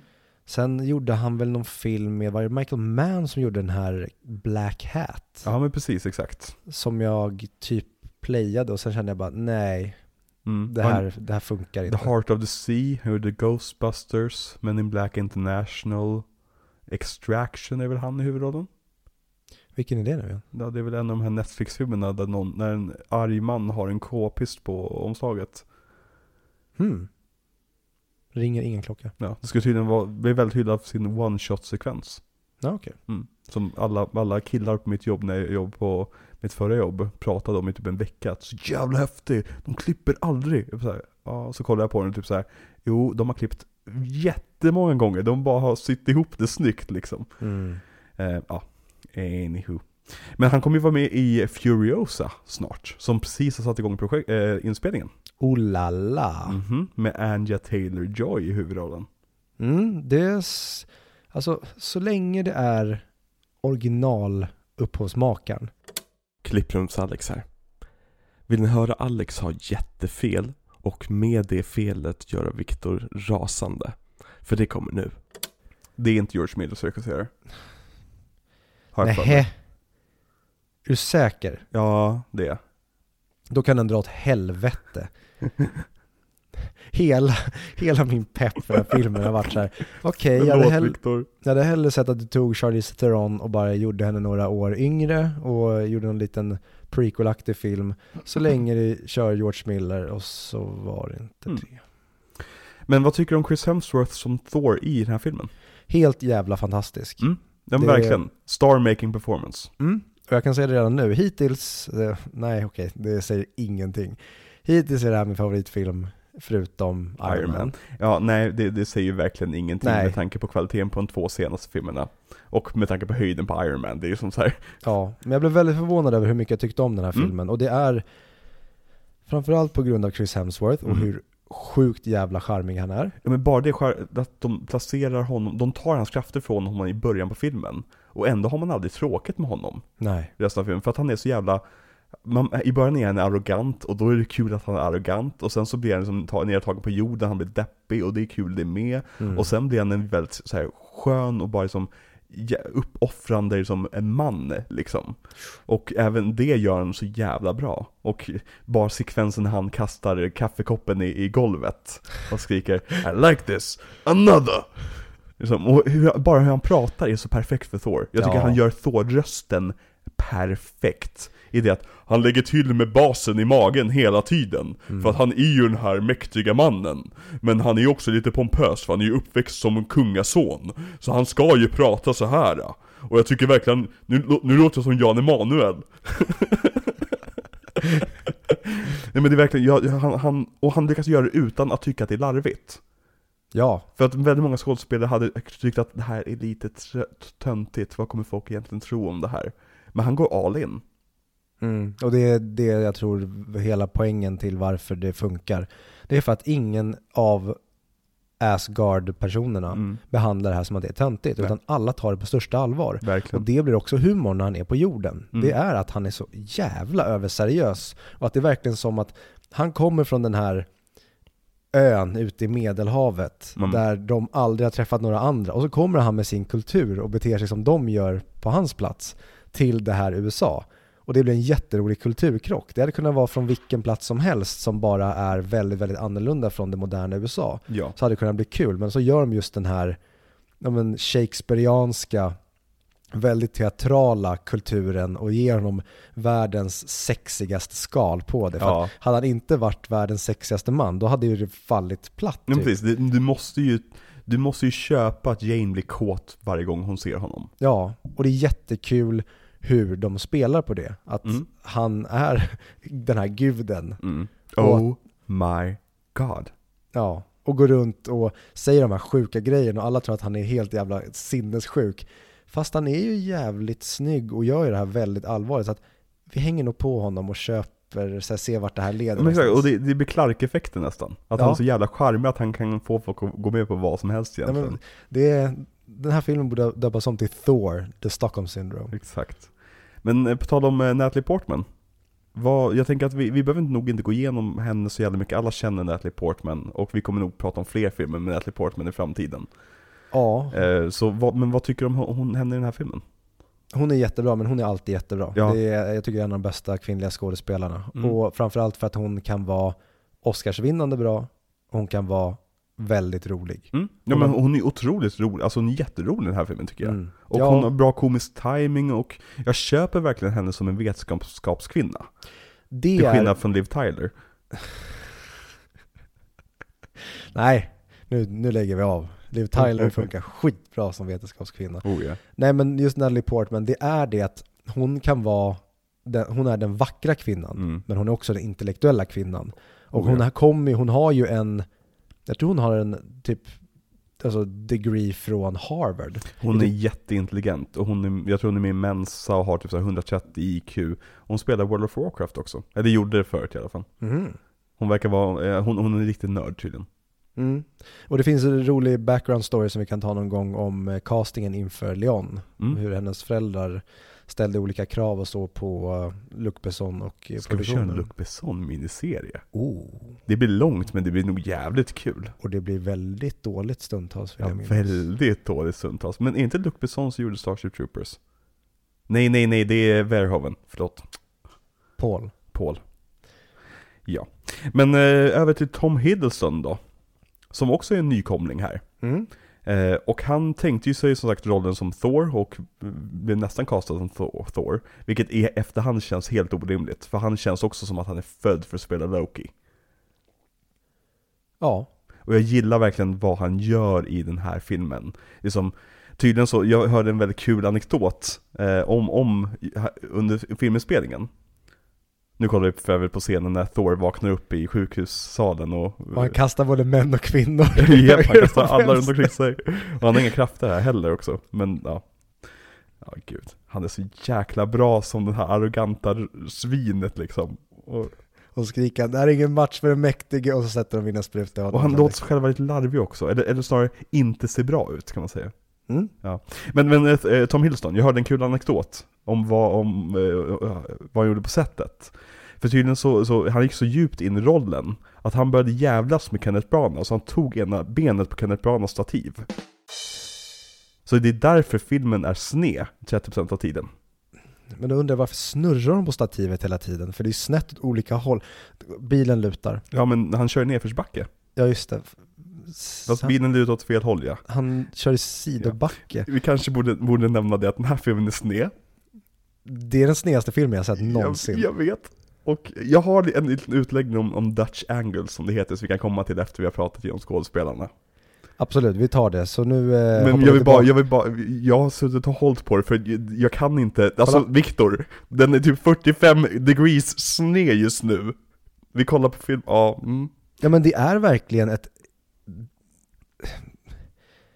Det är, det är helt... Det är den helt, skevaste filmen någonsin och inte på det här Ja. sättet att det händer skeva saker, utan den är bara skev. Den, den är bara- så sned, alltså det är inte så att ni, som du säger, den har inte lutat en 10 grader, den är lutad 45 Ja. i olika riktningar beroende på vilket perspektiv vi har. Så ibland så förstår man inte vad som är upp, ner, bak eller fram. Och där har vi ett stativ i bakgrunden. Varför Ja. kunde ni inte bara använt det? Det är ju rakt, vi ser tre Precis. ben. Ja men fast det är en, ett, eh, det är, vad heter det, teleskop på. Äh, samma festen, det är bara att skruva av. Annars köper du en jävla adapter. Det, Nej, men alltså det är på den nivån, för er som inte har sett den filmen på länge, och är så här, vadå, jag kommer inte ihåg det här. Det gjorde inte jag heller. Men det finns en scen i den här filmen när en bil ser ut att köra upp för en backe. För att man tänker, "Ah, okej, nu här kommer bilen köra upp för en backe. Och sen i nästa tagning så här, jaha nej nej, det var nedförsbacken den körde upp för. ja. Så sned är filmen. Eh, och jag älskar det. Jag, jag fullkomligt älskar det. Det är, Det, det är jättekul. Ja, det, det, och jag, jag fattar inte varför, men vi kommer gå in på det om en liten stund. Men Tom Hiddleston, vad, vad tycker du, eh, alltså han har ju väldigt mycket, när filmen kom så var det typ som att det här är nästa Jokern, och det tycker jag inte riktigt den nivån är på, men jag gillar verkligen hur han som leker med känslan av Loki. Hans liksom, känsla av underlägsenhet hela tiden. Mm. Och hans frustration när han skäller ut Odin till exempel. Eh, när Odin får den här hjärtattacken och hamnar i O- Odin sleep. Jag ska också börja kalla själv, själv, när jag går och lägger ska jag säga, nu är det Alex sleep. Mm. Ja, men det är bara så man kan skapa en myt om sig själv. Precis, exakt. Man måste gå stenhårt in i det. Ja. Men på tal om Odin. Anthony Hopkins kastas ju i den här filmen. Och enligt anekdoten så tog han rollen för att han läste manuset. Och han ansåg att han kunde skriva NAR på varje sida. Vet du vad NAR betyder? Nej. No acting required. För det, det är en sann anekdot. Eh, för han tyckte bara att det här låter bara som en kul grej och jag kommer på med en stor hjälm och en eye-patch och ett stort spjut och grejer. Jag kommer inte behöva skådespela någonting alls. Skitbra. Det är en enkel paycheck. paycheck. Och det stämmer ju för att eh, Anthony Hopkins behöver ju typ inte skådespela för att hans röst gör allting åt Ja, honom. men han har ju så mycket gravity, alltså bara det när han skäller ut Thor och Loki försöker sticka emellan och det enda han gör är att Och det är så att allt han behöver inte säga någonting, han bara gör det där ljudet mot Loki och Loki blir vettskrämd och det är så underbart moment. Mm. Mm. Och ett väldigt snett moment också för den delen. Ja, det är ju det. Mm. Men Stellan Skarsgård, Mm. vad tycker du om honom generellt? Jag gillar honom, Mm. men jag tycker att, alltså han är så himla charmig Mm. och jag tycker att han funkar väldigt ofta där de placerar honom. Mm. Men jag tycker att han är väldigt överskattad som skådis. Mm. Alltså jag tycker inte han har den här otro, alltså om man tar Anthony Hopkins då, han skulle aldrig kunna spela The Father som Precis. kom förra, förra året. Men det känns som att Stellan känns som en sån här person som eh, amerikanerna tycker om mer än oss. För att de inte ser att han är inte är världens bästa skådis, för att de tänker att ja, han är bara svensk. Mm. Ja men han, han har hela tiden det här allvaret i allt han gör, nästan viskar och väser och ser bara hela tiden lite förvånad ut. Mm. Och det, jag vet, nu har inte jag sett så mycket av honom på svenska förutom typ Jönssonligan och sånt. Ja. Så jag vet inte riktigt hur det skulle funka idag om han kom tillbaka och gjorde en svensk roll. Då kanske man skulle tycka lika illa om honom som många andra svenska skådisar. Är det han eller, nej nej det är Peter Haber, förlåt, i Män som hatar, hatar kvinnor. Han spelar in i Finchers version. Ja precis, båda spelar ju samma Exakt. Där är ju Martin Peter Haber Wagner. bättre, bättre som rollen skulle jag säga. För det är så obehagligt att se just Peter Haber som är som mysgubbe med hela svenska folket. Ja, ja, och det är väl kanske ett problem då med Girl with Dragon Tattoo. Mm. Det är att man, att Stellan är inte en skön snubbe. Nej. Han har verkligen skurkaura. Mm. Och därför, som du säger, man tror inte att Peter Haber ska vara den. Och Stellan visar ju kuken i varje film han är med i. Just det, han visar kuken nästan i Avengers va? Nej, Thor 2. Ja, okej. Springer ut naken. Ja, alltså okej. du har sett den alltså? Ja men det undrar jag nu, för jag trodde det var början på Avengers när han springer ut Ja, naken. nej nej. Det är på grund av Avengers som han springer ut naken i tvåan på Thor. För han blev skadad i huvudet av det Loki gjorde mot honom. Ja, då är frågan, har jag sett Thor 2? Ja men det kanske Nej, du har gjort. Du kanske har sett scener från den. Eller så har jag bara läst gaget. Ja, exakt. Nej men han är ju känd för att, alltså bokstavligen känd för att ta av sig kläderna i typ alla så här indiefilmer med Lars von Trier som han är med i liksom. Men jag gillar Stellan. Jag tycker om Stellan i den här filmen också. Och det är kul att de faktiskt får med en svensk som spelar en svensk liksom. Och att han får relatera till att, ja men det här är ju historien jag läste som barn. Mm. Det är en snygg liten, liten grej bara liksom. Jättebra. Mm. Och det är väldigt roligt och jag saknar den här tiden. För jag, det finns säkert några exempel på hur det görs idag också, men att det är en äldre vetenskapsman som surrounds himself med två unga snygga brudar. Att, Ja, Och speciellt att det är en svensk gubbe blir lite extra roligt. då. exakt, exakt.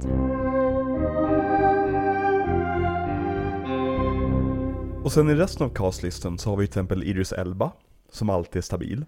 Just det, och här var, hade ju väl han inte breakat va? Det var bara var- The Wire. Exakt, och Luther är, väl, är väldigt stor i England. Ja okej. Men eh, ja, nej, han var ju, han var ju på uppgång liksom, och det är därför han kastas i en sån otroligt liten roll. Mhm. För jag tror att Marvel sparkar sig själva i ansiktet för att varför slösade vi Idris på Heimdall? Han hade annars kunnat vara en väldigt bra Nick Fury. Ja, han skulle kunna vara en väldigt bra vad som helst. Alltså han, han kan göra allt den mannen.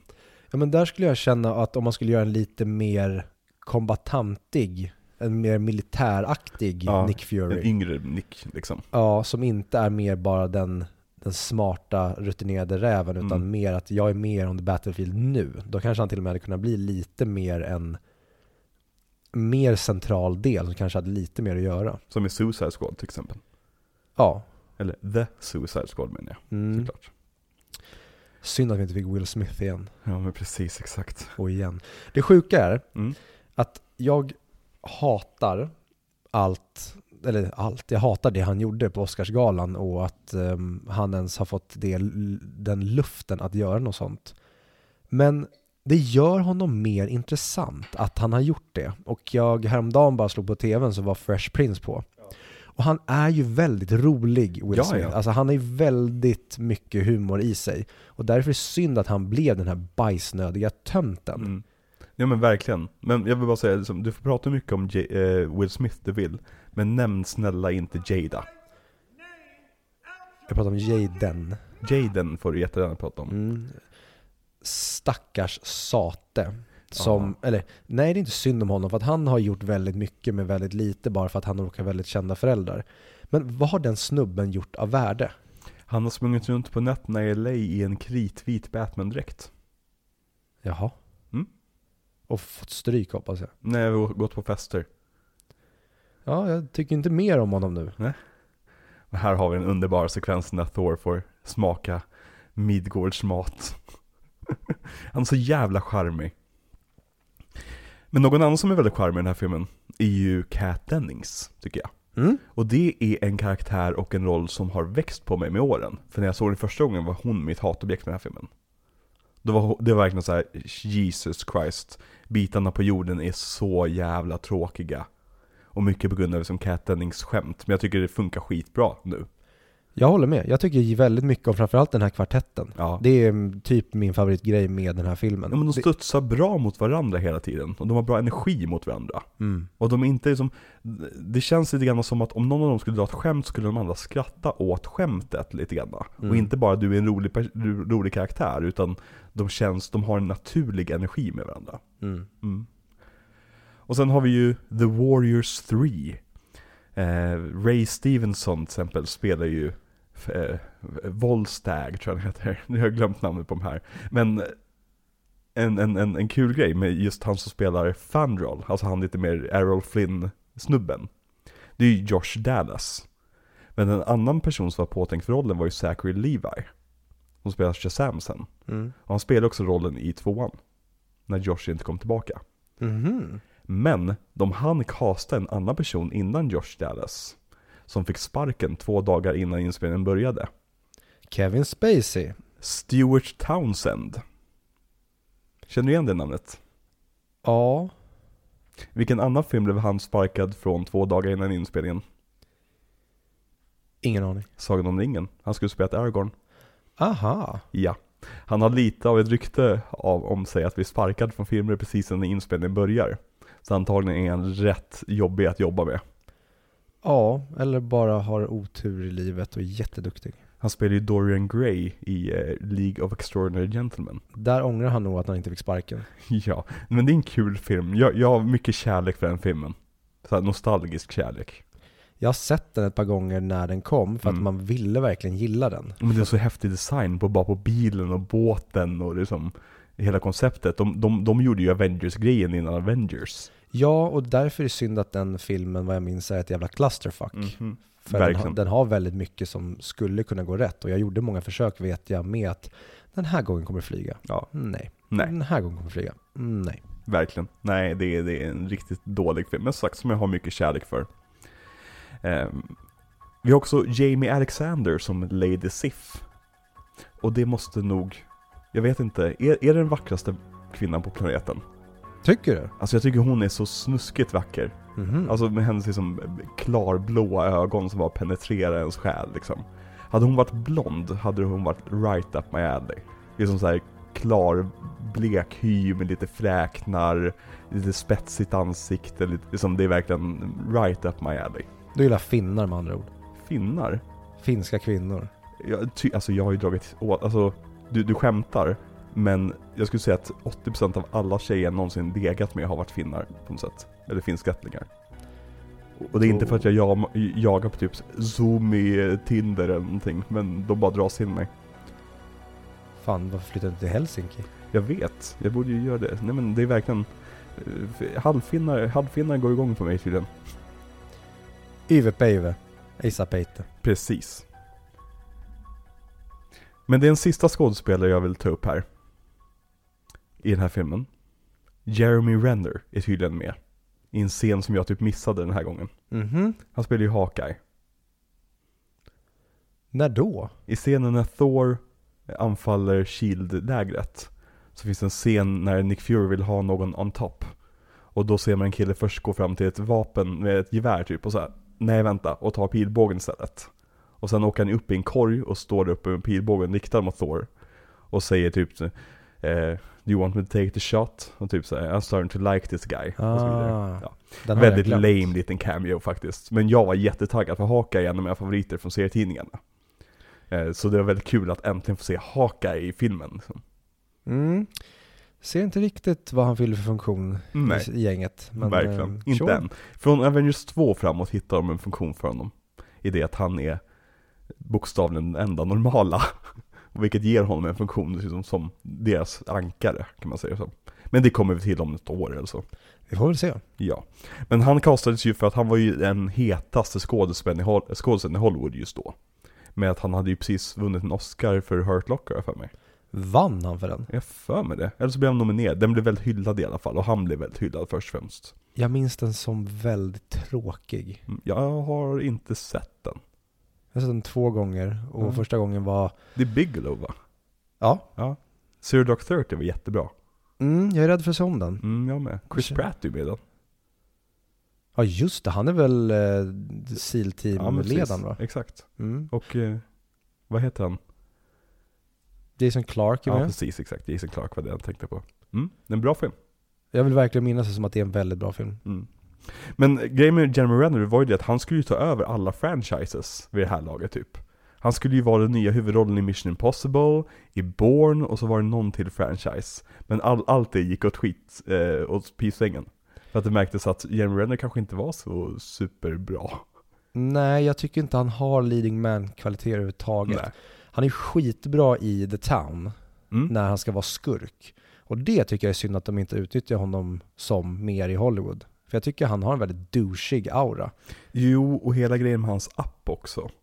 Han har, App? ja, han har ju app som har typ så massvis av mikrotransaktioner i sig där man kan köpa bilder på honom och grejer. Jaha, Jeremy Bucks eller vad fan det heter. åh herregud. Ja verkligen, det, det är riktigt cringe shit.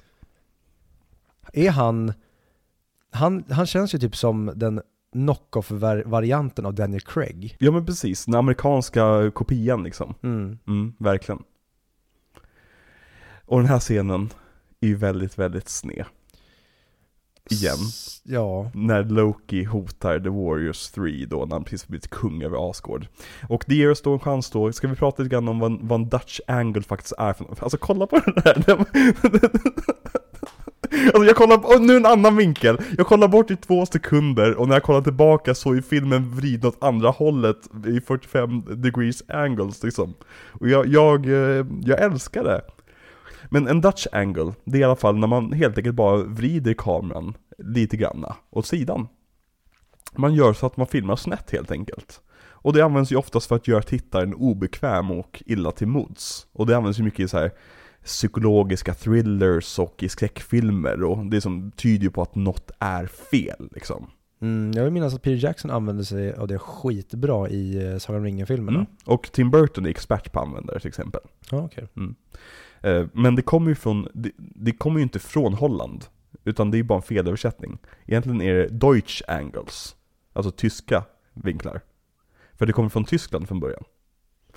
För att i eh, början på 1900-talet, slutet av andra världskriget, nej första världskriget, förlåt, så förbjöd Tyskland import av utländsk film. För att de tyckte att det, ska, det var skadligt för tysk kultur. Så medans eh, amerikanska filmskapare eh, påverkades av andra amerikanska filmskapare och liksom utvecklade en, en liksom egen kultur, så var tyskarna isolerade i sin filmkultur. Så de inspirerades väldigt mycket av konstvärlden. Och vilken konstnärlig rörelse var väldigt stor i Tyskland i början på 1900-talet? The Hitler Style.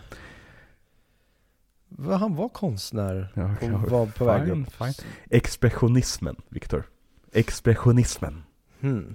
när man inte längre skulle måla verkligt utan skulle måla som det kändes. Och eftersom alla var deprimerade efter, eh, efter liksom andra, första världskrigets slut och sen kom depressionen på det och det var dålig ekonomi så är expressionismen i Tyskland på, i början på 1900-talet väldigt liksom, det är mörkt och det är kantigt och liksom, det är konstiga, liksom, konstiga perspektiv på saker och ting så du ska känna dig illa till mots hela tiden. Och det här det anammade ju då tyska filmskapare väldigt mycket. Vi ser ju det till exempel hos eh, Fritz Lang, som du har pratat om i eh, 100 mick va? Ja, han har regisserat M. Ja men precis. Och eh, även F. Murnaus filmer. Eh, vi har ju Cabinet of Dr. Caligari, är ju en, en väldigt, väldigt känd exp- expressionistisk film. Den ja. M, som du såg i podden. Eh, Nosferatu och även Metropolis, som är en av de kändaste filmerna i världshistorien. Mm. Och de är ju alla liksom expressionistiska filmer som använder mycket av de här Dutch angles då för att skapa obehag. Och som, som sagt, Dutch angles används bara, nästan bara för att skapa liksom, att någonting känns fel. Vad ser du, varför använder Kenneth Branagh det så mycket i den här filmen tror du? För att det är någonting som är fel. Hela tiden tydligen. Men bara varannan tagning. Ja, det är jättekonstigt och närbilderna är ju typ aldrig Dutch angle. Nej. Utan det är bara när de kommer ut, att det blir större bilder. Mm. Ja men det är så märkligt för att jag hade kunnat argumentera för att vi har Dutch angles när vi är på jorden. Mm. För att det är fel att Thor är där. Mm. Eller vi har Dutch angles när vi bara är uppe i Asgard för att det, det, det ska kännas off för oss människor att se det här gudomliga. Ja. Men att de landar friskt liksom. Det Mm. gör det verkligen så förvirrande i vad hans intentioner är. Men det gör också så att man har en väldigt rolig filmupplevelse om man lägger märke till det. För det är ju som att du åker berg och dalbana. Det är verkligen det och um, skulle, skulle den här filmen ta sig själv på ännu större allvar, jag tycker att den här filmen tar sig själv på ett stort allvar, men den har helt rätt balans med humorn prickas in precis där det behövs. Men hade den här filmen varit DC-seriös, Mm. då hade man garvat åt det, men nu är det bara charmigt och roligt. Ja, precis, för hade, hade det känts som att, som att han gjorde det här utan kontroll över det, då hade det verkligen känts som att han hade misslyckats med det. Mm. Men i och med att han har så mycket kontroll över varenda tagning, bara kolla på den här tagningen när vi liksom zoomar ner på hammaren ovanifrån. Görsnyggt liksom. Jag, Mm. jag tycker verkligen om jag, man känner att han är kompetent och säker och självsäker och att han liksom Ja men, ja, men vi gör, gör lite så här och har lite kul med det där och gör lite så här. Men liksom, han kan fortfarande spela fyrtakt, som vi var inne på liksom, för flera månader sedan med den här jämförelsen med progmusik och musik liksom. Mm.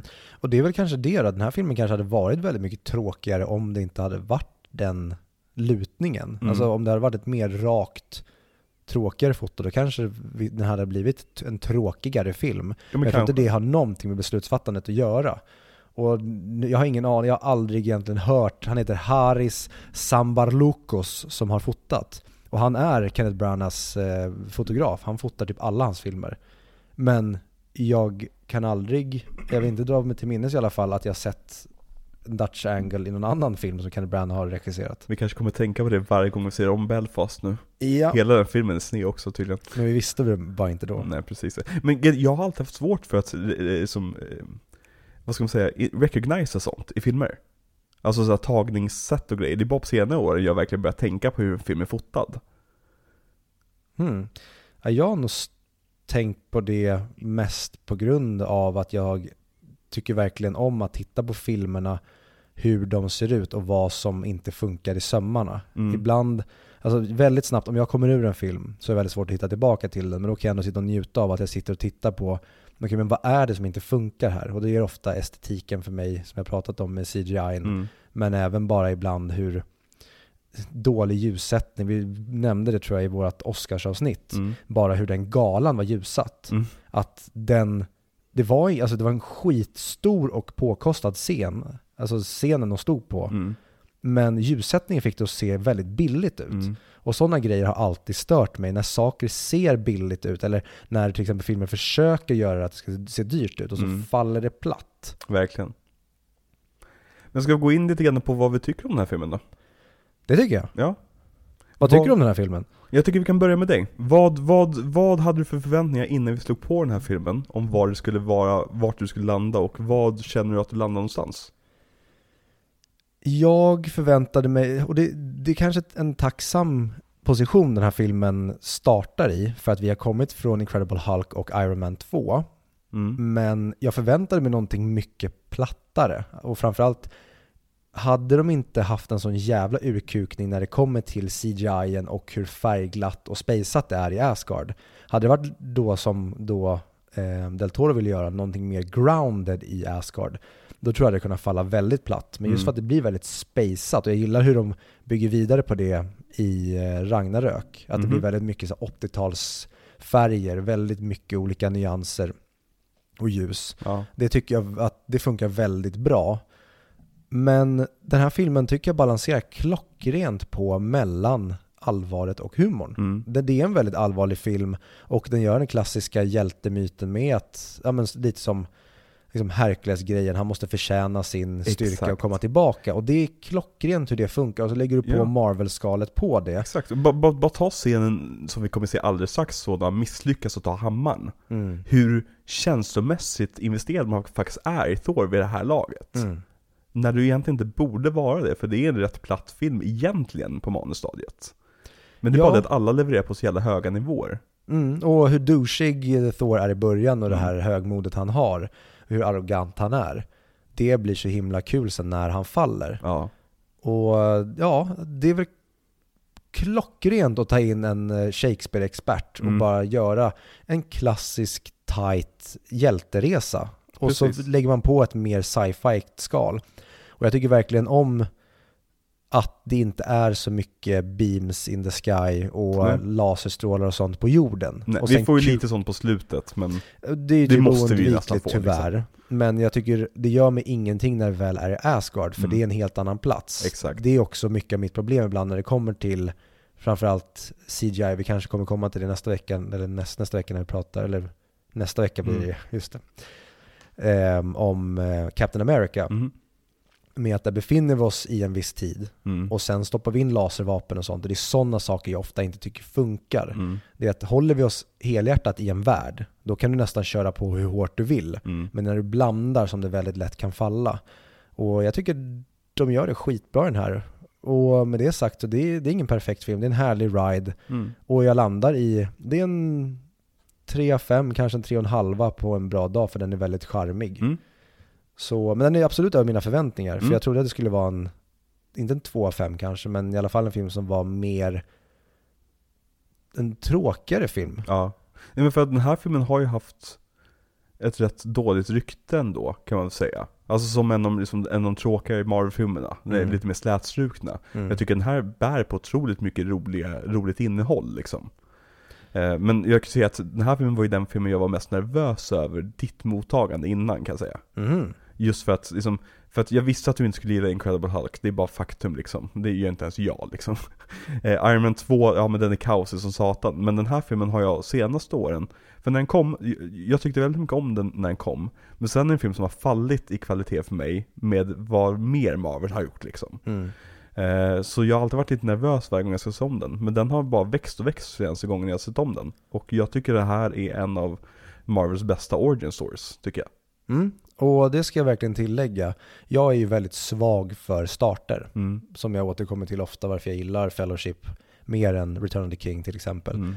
Så att när du har en, i alla fall en, en stabil start Mm. på kanske ett ark som ska bli fler filmer, då är jag väldigt förlåtande och när den här filmen inte gör bort sig, då gillar jag det väldigt mycket och den är, den är, oh djävulen vad snett. Ja, vi har skämtat tidigare om 45 grader, men det var ju 45 grader på riktigt. Ja, Ja. Det där, är, där, där borde de glida ner för en lerbacke, Ja. men det händer inte. Ja. Eh, nej men så, jag tycker väldigt mycket om de här starterna och det kommer också bli intressant att se sen när vi ska in i Marvel Phase 2, Mm. där vi kanske fortsätter på många hjältars ark och även i Mm. Phase 3. Men jag är väldigt svag för starter och jag tycker att den här startar Thors resa väldigt bra. När Heimdall står och kollar ut över universum. Mm. Jag gillar Heimdall. Jag gillar designen på hans dräkter, jag gillar designen på alla dräkter faktiskt. Och Mm. det, det, det är nog det jag tog mest ifrån mig när jag såg den här, den här filmen på bio första gången. För som jag var inne på förra veckan och förra, förra veckan och veckan innan dess, är det att jag var ju en jättestor Marvel-nörd vid det här laget. Jag läste alla Marvel-serier som kom varje vecka och jag liksom såg allting som släpptes och jag verkligen törstade efter bra Marvel-content. Och så hörde jag att Thor skulle komma och det var så här, fan vad häftigt. Fan vad de inte kommer våga göra Thor på riktigt. Mm. Och så gick jag in och såg den här filmen och bara Men vänta, ni respekterar grundmaterialet? Men vad är det här för något? Han har hjälmen på sig i början, vad, vad, vad är det här för något? De, ni är som en mantel och han pratar som att han, han var med i Shakespeare in the Park och Oden är med och Warriors, Warriors 3 är med och liksom Vi får se The Destroyer och, och verkligen så här. Huh. Marvel kanske kommer göra det här på riktigt faktiskt. För Iron Man, liksom, det, det är fortfarande, vi är grundat i världen, så att säga, i vår värld kan man Mm. säga. Och Hulken är Hulken liksom. Men den här filmen är första steget Marvel tar ut i sin större eh, serietidningsvärld skulle jag säga. Mm. Där de visar sina muskler och säger att vi kan få er att tycka om vad som helst. Vänta bara, ni kommer gråta åt ett träd och en talande tvättbjörn. Liksom, det, det, här sätter Marvel sin kuk på bordet första gången, som inte bara är Oj, vi råkade göra någonting bra här, okej bra. Utan verkligen lita på oss. Och jag som nörd kände att jag litar på er 100% nu. Mm. Det är, mm, jag, jag håller med om att här börjar det ju, här är ju när det börjar flyga för att, som du säger tidigare, varit det mer vår värld. Mm. Och jag tycker att de två filmerna innan är stora misslyckanden. Mm. Och hade den här misslyckats, Ja. damn, den uppförsbacken är kanske, den funkar nog inte att komma tillbaka ifrån. Men det är den här som öppnar upp för att Avengers ska funka. Så att säga. Ja, För utan den här funkar inte Avengers. nej. Då kan du inte gå till Aliens-världen. Alltså så att säga. Och nu går jag händelserna i förväg, Mm. men skulle du ta bort den här Mm. Och bara ha nästa veckas film, Mm. då, det hade absolut inte funkat. Nej men det går ju som inte. Så det är som, för att, för att vara en film som är väldigt, liksom, inte bortglömd ska jag säga, men kanske lite så här, lite ratad nu för tiden. Så är det här en otroligt viktig Marvel-film, ska jag säga. Eh, om inte typ den viktigaste Marvel-filmen utöver Iron Man. Mm. I en bättre värld, då hade man skippat Iron Man 2 och eh, Incredible Hulk och bara haft de här tre origin storiesarna och sen Avengers. Mm. Ja men verkligen. Vi har väl pratat lite grann om musiken i den här filmen. För att musiken överlag är ju liksom så här, det är väldigt slätstruken och, och liksom duglig liksom. Men jag älskar huvudtemat i den här filmen. Minns det inte? Det, det är det man hör när de flyger in eh, över, över Asgard första gången. Den heter Earth to Asgard och den är också med i fler. Jag tänker vi kan klippa in lite grann, bara några sekunder här. Mm. Eh, så lyssnarna får höra och även Viktor sen när han lyssnar på samtalet i efterhand. Den. Exakt, precis. Den. Eh, nej men jag, jag, tycker verkligen det är så här ett häftigt tema och den skriven lite grann som den skriven med nordiska och keltiska influenser i temat. Så den rör sig lite grann som en psalm-ish. Och jag tycker väldigt mycket, de använder sig av mollackord och som, som kontrastar mot durackord. Jag, jag gillar verkligen Thor-temat. Tyvärr slänger de bort det Thor-temat rakt åt helvete i och med Thor Ragnarok För att då skulle karaktären eh, göras om Mm. Det ska ju bli intressant att se hur hans resa går i tvåan och sen trean. För att det var ju det som typ övervann mig, eller fick mig att inte avsky Marvel. Det Mm. var just Thor Ragnarok och Mm. att det hade de kul. Men tänk om de har lite för kul. Att varför kunde ni inte fortsätta på det här? Det är lite, jag älskar också Thor Ragnarok, jag tycker den är en skithärlig film. Men jag sörjer lite grann att de inte tar Thors mytos mer på allvar i den filmen. Mm. Att det är som de har to- de här två första Thor-filmerna som är ver- verkligen som, det handlar om Thor och hans värld. Och sen trean typ såhär, ja men är inte han lite töntig? Och man säger nej, sluta! Ni kan inte kalla oss, vi, jag bryr mig om det, förlåt för att jag bryr mig. Liksom. Mm. Men vi, kom, vi kommer dit, så det kanske inte alls känns så när vi kommer dit heller. Men just nu, jag är lite anti-Taika just nu. Jag med. Han, eh, Han är ute på väldigt tunn is. upp som en jävla sol, tyckte han var helt amazing när han kom, när du visade mig What We Do In The Shadows. Och, men det började skava lite för mig med Jojo Rabbit. Jag tycker inte det är en dålig film, men jag tyckte den var jätteöverskattad Mhm. för att jag tyckte inte att den var så rolig som jag hade hoppats på. Och jag tycker nu att jag börjar bli lite trött på hans humor, Mm. tyvärr. Ja, och jag blir lite oroväckande över hur mycket Korg det var i trailern för Thor 4. Mm. Tänk om det är så att han börjar tröttna på att vara regissör och bara vill etablera sig som typ en skådespelare och därför vill trycka in sig i så många projekt som möjligt. Ja. Men ska vi gå över till lite mottagandet av den här filmen då? Mm. För att den här drog ju in helt okej siffror ändå. Eh, 449 miljoner dollar över hela världen. Med en budget på, Eh, jag tror 120. ja helt okej. Ja, ja, precis. Det är, inte Marvels största succé. Det är inte, inte ett fiasko, ingen flopp, utan den drog in sin budget med, med råge. Och gav, gav Marvel mer pengar att eh, finansiera framtida projekt. Och vid det här laget så är de ju praktiskt taget out of the wheelhouse när det kommer till lånet hos Merrill Lynch. Som jag nämnde i första avsnittet av Iron Man. De pantsatte ju alla här karaktärer för ett, jag, 500 miljoners lån. Och det har de ju tjänat tillbaka nu på fyra filmer rätt rejält. Mhm. Så nu är de skuldfria framöver för att kunna producera Avengers. Och då har också de fått en fet jävla infusion av pengar från ett visst musföretag. Men eh, filmen mottogs rent kri- kritiskt rätt blandat. De flesta personer hyllade ju Hiddleston och även Hemsworth och även liksom de allmänna skådespelarprestationerna. Eh, och folk hyllade också det här att de hade ap- adapterat eh, förlagan, alltså serietidningen, så jävla troget. Mm. Att de verkligen, att de tog det här på allvar faktiskt. Men de flesta sågade bitarna på jorden. De tyckte att det var tråkigt, det var onödig humor och Cat Dennings förstör showen praktiskt taget. Lite grann av det jag var inne på. Och som jag var också var inne på förut, det sågas väldigt mycket om just 3D-konverteringen. Just för att man inte såg någonting under nattsekvenser. För Men vadå, tre- såg de flesta den här filmen i 3D? Ja, det här var ju mitt under 3D-hypen, 2011. Det är ett, den här filmen kom ett och ett halvt år efter Avatar. Fy På den här tiden var alla filmer i 3D. Minns du det? Ja, och jag hatade det. Och Mm. jag var verkligen noggrann när jag gick på bio att nu ska jag se den i 2D. Och sen råkade jag missa det vid några tillfällen. Mm. Och jag blev så jävla besviken. Ja men på- det var också så här, vill du se en av, någon stor film på en stor biograf första dagen, Mm. då var du tvungen att se den i 3D. Ja, för jag vet att du och jag såg typ, om det var Force Awakens. Ja men det var ju IMAX, det, det var ju 3D. På Ja. IMAX gör de fortfarande 3D ibland. Men och jag, jag vet att jag ångrade mig som fan Ja, okej. att jag såg den filmen första gången i 3D. För att jag, jag ser inget i 3D. nej. Alltså det spelar ingen roll hur bra de gör det. Det är en jobbig filmupplevelse. Ja. Jag vill kunna sitta helt ostört och titta, blicka över skärmen. Mm. Inte där 3D talar om för mig var jag ska titta någonstans. Det är ju det värsta med, med fokuserat fokus Mm. i 3D. Att när de inte bara, liksom bara ger ett djup på det, som i Avatar. Mm. För det, det, det är ju väldigt... Den, Avatar använder ju 3D otroligt för att skapa världen. Som att, som, som att bildrutan försvinner in i duken. De, de har inte saker som poppar ut mot dig. Men 3D har ju använts bedrövligt sen Avatar. Men eh, nya Avatar ska ju vara i 3D. Och det ska också vara i high frame rate.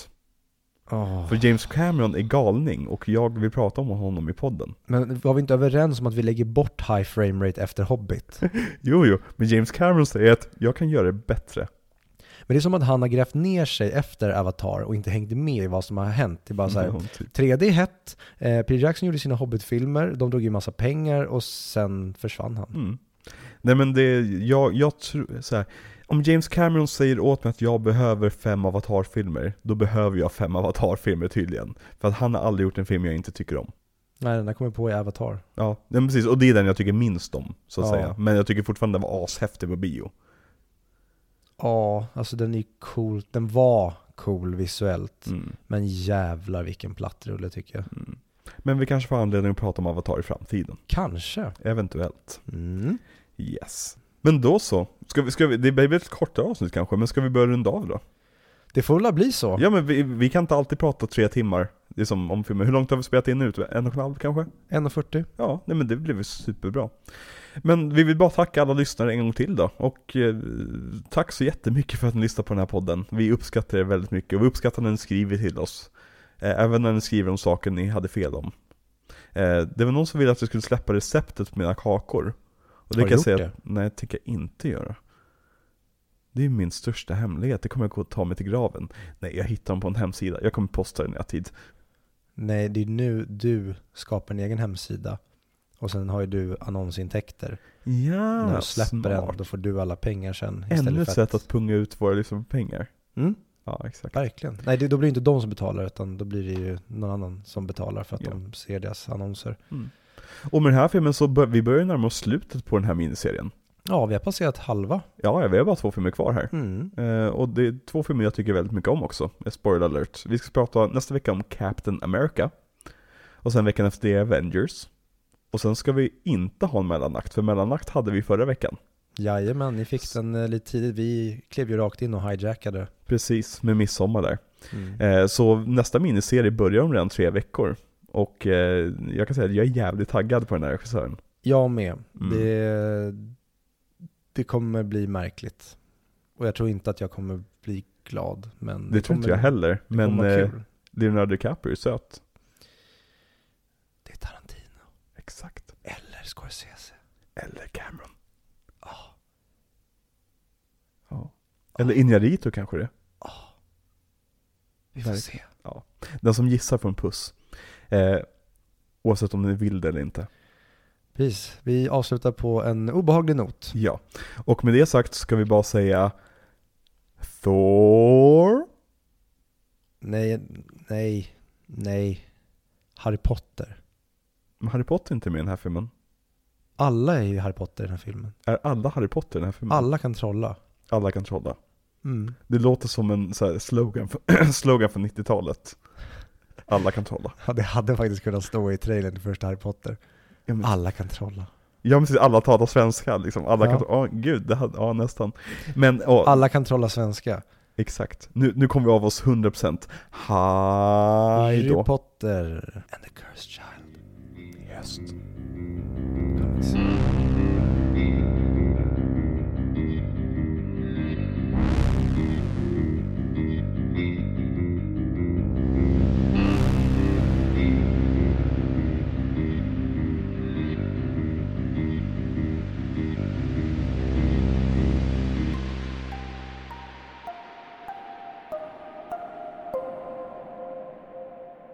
För vi har ju en post credit scen efter eftertexterna i den här filmen.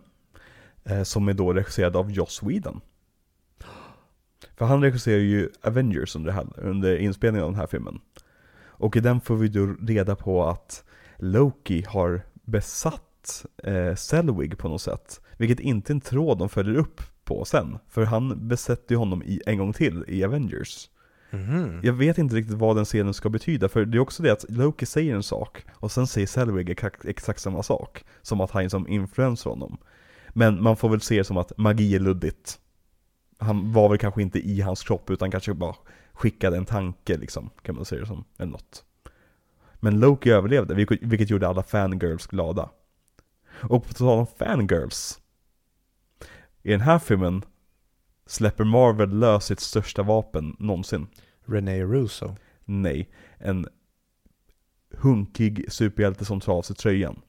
Japp. För Marvel var väldigt orolig över att bara pojkar skulle tycka om de här filmerna. Och därmed eh, missa en hel kvadrant av, av eh, biobesökare. Så då bestämde de sig för att hädanefter så ska alla hjältar ta av sig tröjan så att även tjejer vill se de här filmerna. Och det funkade galant. Och det funkade bättre än någon någonsin hade tänkt sig med liksom tumblers och liksom, eh, ja, nej, det är verkligen, om jag pratar med tjejerna på mitt jobb om Marvel-filmerna, då bestämmer de vilka Marvel-filmer de tycker om baserat på vilken superhjälte de tycker är snyggast. Så liksom, de har verkligen lyckats med att få in tjejerna också i Marvel, vilket är så främmande när man tänker Marvel 2008 liksom. And they say guys think with a dick. Eh, nej men efterkreditsekvensen, vad tycker du om den? Tycker att den sätter upp på ett bra sätt? Samuel L. Jackson är ju med i den. Jag minns den inte. Nej, det är ju, han går ner i en källare och Samuel L. Jackson visar honom The Cosmic Cube. Så det är ju en, en setup både för Captain America och Avengers. Mm. Och där minns jag också, jag, jag blev också, så, bara för att jag visste ju vad The Cosmic Cube var för något. Jag visste vad den här lysande grejen i lådan var för något. Det var verkligen så här: Oh my god! De går dit! I fjärde filmen tar de en deep cut på Cosmic Cube liksom. Ja, Nej, det var ashäftigt. I den här eran så Mar- Marvel överraskade mig gång på gång på gång med sina efterkreditsekvenser i hur häftiga de kunde bli. Mm. Och det är coolt här att de har pengarna att göra effekten som då Tarantino inte hade i. Pulp Fiction. Exakt, de fick äntligen visa vad som fanns i Marcellus Wallace väska. Gud vad jag vill se Tarantino göra en superhjältefilm. Mhm, det var ashäftigt. En The Boys typ. Ja. En helt galen. Gärna i DC. Ja.